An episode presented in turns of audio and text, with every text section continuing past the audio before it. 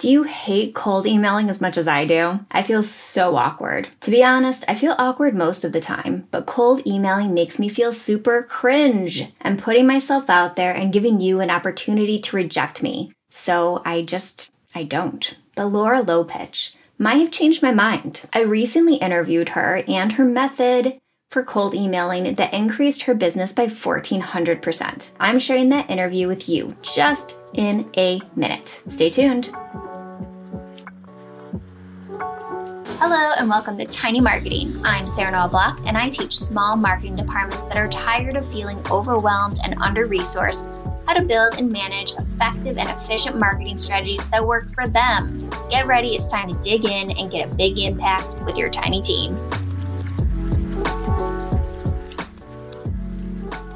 Thank you for joining me today. Can you introduce yourself to the audience? Sure. I'm Laura Lopuch. I'm a cold email and pitch expert, and I help entrepreneurs, service providers, freelancers, and consultants write and send effective cold emails that actually get them clients without the sleaze factor. What's that like? I mean, I'm I'm pretty pumped about this topic. It's really hard to send a good cold email and the fact that you're able to get a response from it is even better. So yeah. I'm excited to get into this and learn your methods and probably hire you later. now, let's get to know you better. What is your happy song? That's kind of a hard question. It kind of is like the favorite book. You know, what's your favorite book question? Like, I can't just pick one because then everybody would feel left out. All of those book characters. I know. I can't leave like just one out in the dust. feel like that about songs too. But I would say the one song that always gets me dancing is I Was Born by Hanson. Yes, of MMMBop fame back in the 90s when Britney Spears and NSYNC were. Um, I loved MMMBop. Oh my goodness. yes. I have a poster you're a good person. but yeah, Hanson's still making music and they were one of the first bands, interesting little side fact, they were one of the first bands that like created their own indie record and started putting out records on their that. own. They did their own like entrepreneurship journey, started a membership way before all the rest of us were like, huh, that's a good idea. I should do that too. Yeah. Um, yeah. Pretty cool. That is interesting. So they had like every podcast has a Patreon now. They were the originals. yes, exactly. They were like the vanguards of this whole do your own thing movement, which is really cool. They started like I'm not really sure, maybe 15 years ago, like quite a while. Hmm. Well, that is. There I'm gonna have to. I'm gonna do some googling. I'm gonna do some deep diving down the rabbit hole. Okay. So I'm intrigued about the seven emails that you mentioned when we initially talked about this. So the seven types of cold sales emails that you can send. Tell me all about them. Yeah. So the one that everybody kind of thinks of, of course, when you say cold email is the cold sales email, which is yes. really, you know, like getting a new client from a cold email. And that's like just one of seven different types. So there's also the guest post pitch cold email, the webinar pitch cold email, the workshop cold email, the podcast cold email. Let's see, the ask an expert opinion, the ask an expert to share. And then you've got your cold sales email. So we're up to seven. And actually, as a bonus, there could be an eighth, which is set up like an affiliate partnership cold pitch email with someone that you don't know. Say, like, we had never met. And I was like, hey, Sarah, like, I think your audience would really love, you know, this thing that I'm doing. Would you like to set up an affiliate partnership? That could be a cold email because really, I'm asking you, a stranger, to take the action that I would like you to take, which is say yes to me and not hit delete or get distracted or all those other things that you could potentially do when you're reading an email. Yeah, I get super nervous when I send a cold email. I rarely, rarely do it. So tell me, what is the magic secret sauce that makes a cold email uh, it doesn't turn the person off that you're emailing? That's such a good question. And it's one that everybody doesn't remember to answer. So, really, it's as simple like take yourself out of your shoes because you don't actually matter in the equation. and then step out of your shoes and answer the question in your in your cold email reader's mind, which is what's in it for me. And it's mm-hmm. like a natural human question. Yeah. You filter every request you get through it. I'm sure you filtered a request through that same framework today, even probably in the last like 15 minutes, I'm sure. No, I, you're right. I do do that. Like, you want me to add your link to my blog? What's in it for me? Right. Why should I care? Right. so once you start to like approach your cold email from the viewpoint of that question and how can you answer it for your cold email reader, suddenly you don't actually really matter, to be brutally honest. It all matters about what's your reader's problem and what's the potential solution that you could maybe be the solution for that problem, if that makes sense. So you're really just a solution to their problem, and the rest of the stuff doesn't matter. They don't really care about you unless you can provide a solution, first of all. And also, as long as you know of their problem, that also helps you kind of sidestep that sleaziness of like, hey, I need to sell you, I need to sell you. And hey, you have a problem, let me help you kind of like back in the day when we used to go to movies before COVID. Remember, like, like uh, I don't. I'm not familiar with before COVID. I was reminiscing upon those times earlier today. Oh, remember those days? no, I don't. Not anymore. They're long forgotten. Yeah. But you would like ask your friends or like your family for like a movie recommendation. Like, hey, I feel like going to the movies and like doing the thing, right? What should I go see? Is it like the new Ryan Reynolds or the new like Julia Roberts or whoever's out, right? What should I go see? What have you seen recently? So that's your problem. And then they provide a solution in terms of a movie recommendation. It's not sleazy. They're helping you solve yeah. a problem. I mean, that's exactly that's marketing. Really, if you think about it, you're always trying to think of your audience's problem and how you solve it. Yeah. That actually kind of changed the way I think about cold emails, less about sales and more about marketing and solutions. I mean, if salespeople are listening right now, they're probably thinking, um, I provide solutions. That's my job. That's what marketing people say too. So, exactly. But at the core of it, like marketing sales like this is probably the tip of an iceberg of a very deep conversation that we could potentially like spend days upon but marketing is just the precursor to sales it's like the warm up right mm-hmm. and then mm-hmm. sales is the finale so they kind of work in tandem so you could really think about the cold sales email as like your introduction your marketing and then your sales call is actually the sale because yeah. it's really rare that you get someone to say yes let me give you my credit card in reply to a cold email, they want to get on the phone with you first. Make sure you're not some weirdo living in his mom's basement, right? Nefarious things. yeah. Yeah. I mean, that makes complete sense. So the cold email is the marketing, mm-hmm. the discovery call is the sales. Yeah. Okay. So let's dive a little bit deeper into these seven emails. And I saw in your bio that you had, what was it, 1200% was it a response rate?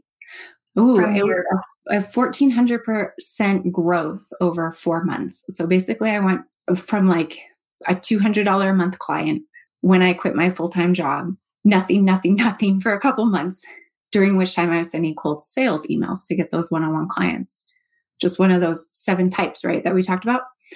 And then at the end of four months, I had signed a couple different clients from cold emails from my marketing, basically. And one of those clients would become a $20,000 client and it just kind of skyrocketed from there. See, that's awesome. I love hearing stories like that. You started your business by doing these cold emails and it worked for you. So, what type of did you go straight to the sales email or did you start with something that would build a relationship like a podcast email that you were mentioned earlier? Yeah, good question. So I went straight for the sales email because I had a mortgage I had to pay. Yeah. and that little voice inside my head that was like, maybe you should go find a real job. I had to shut that voice up and I had to like get paying clients quickly in the door. Yeah. So I sent cold sales emails. And then it wasn't until maybe my second year of business that I started sending those other types of cold emails, mainly guest post pitch emails. And even now, let's see, it's been like five or six years since I posted, like written those guest posts, and I'm still getting traffic from them. It's incredible. Like these residual, it's like ripples. You're right there. I didn't know that that's something that you do. Mm-hmm. I'm going to oh, yeah. talk to you about that. But that's how I got my first client was through guest posting. Really? People finding my articles on other publications and looking at like the author bio. Yeah. And they're like, oh, oh, uh, she has a website. Go there. Oh, I want to work with her. But it was exactly. It was guest posts. My first three clients came from guest posts. So I don't have to sell you on any of the benefits. And it's amazing because they're usually when they come to you by that point, they feel like they know you. They like the way you think. They like the way you work because they've kind of seen your brain in action in that guest post. And they want you to do that for them because they don't want to do it themselves. And it's right. like this perfect relationship. Yeah, they're already warm and you've built that trust by showing them that you know what you're talking about. I mean, I've written many, many blog posts about the importance of writing blog posts for other people. I love it. yeah, I mean, I can't speak higher of it. All my business began because of guest posting. And I know a few other people who have done the same thing. So that's interesting. I am curious do you have a formula that you go with when you're sending a sales cold email? Yeah, so I actually use a formula for all like seven types of cold emails, and it's called the relevancy method. Okay. That's really what those three months of hell where I was sending cold emails and not getting any responses at the start of my business. That's what I was kind of uncovering through those three months of like, what is this formula? How how can I get replies? How can I maybe even get my cold email forwarded on, which has happened to me, which is a really weird feeling. That's real nice. sending sending your email back and you're like, did I checking the list? Like, did I email you? And I just forgot? Like, what's happening? yeah. That's but yeah, email. yeah.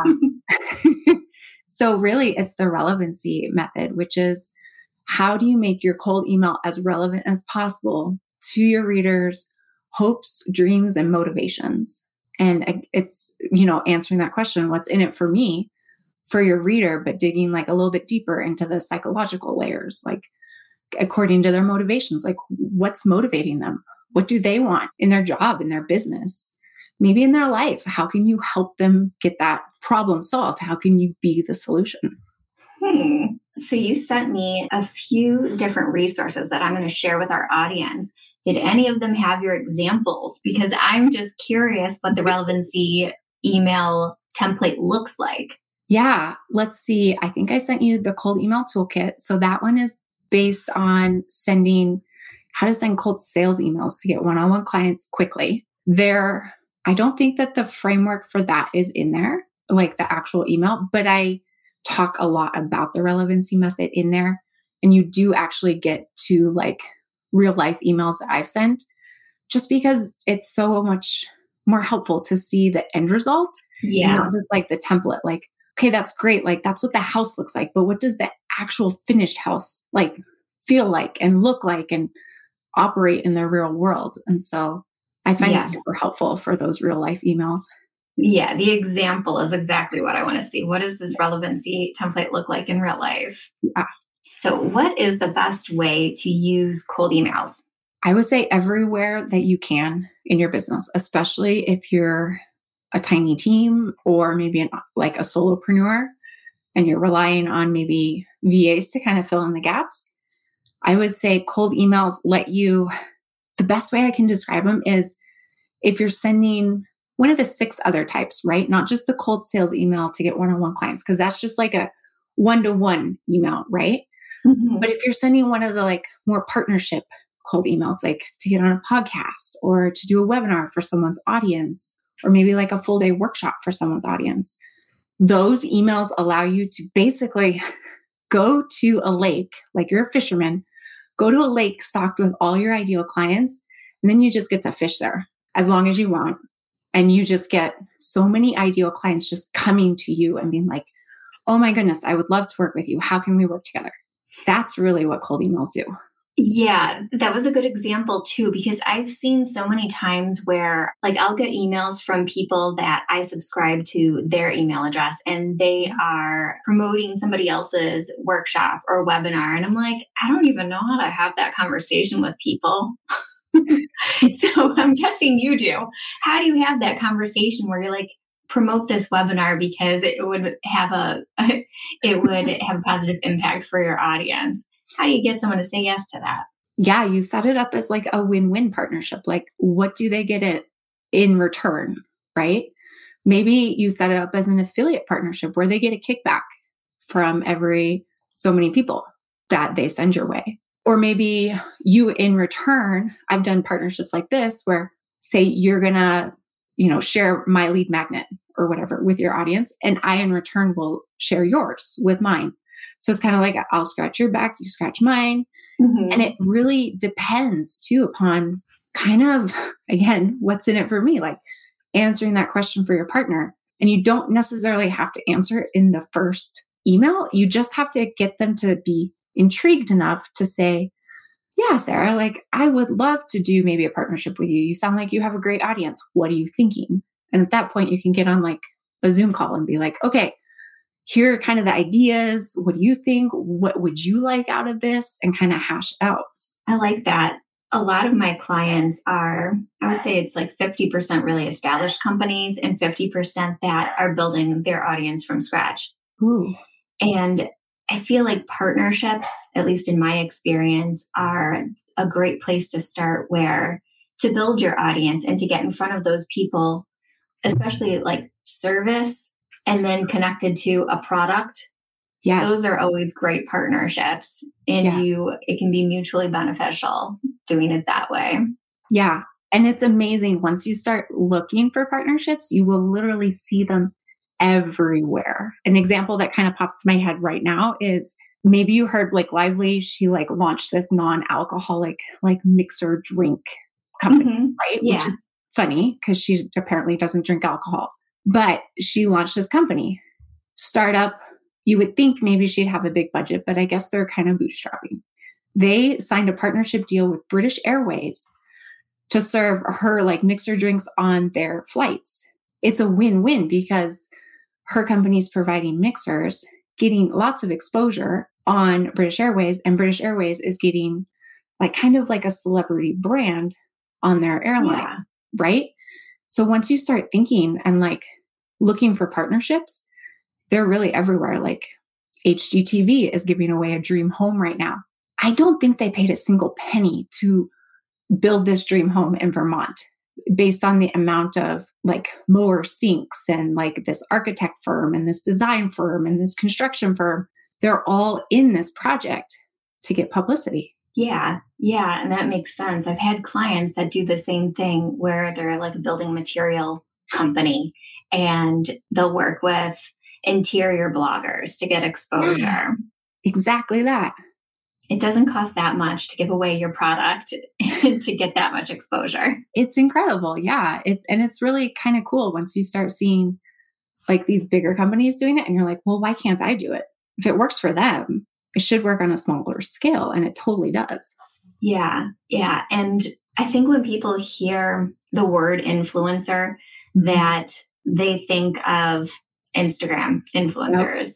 but micro influencers within your space can be so impactful and i think that's where a lot of like the service providers come from they're micro influencers in their space and they can work with products and influence the buying decisions there. Yes.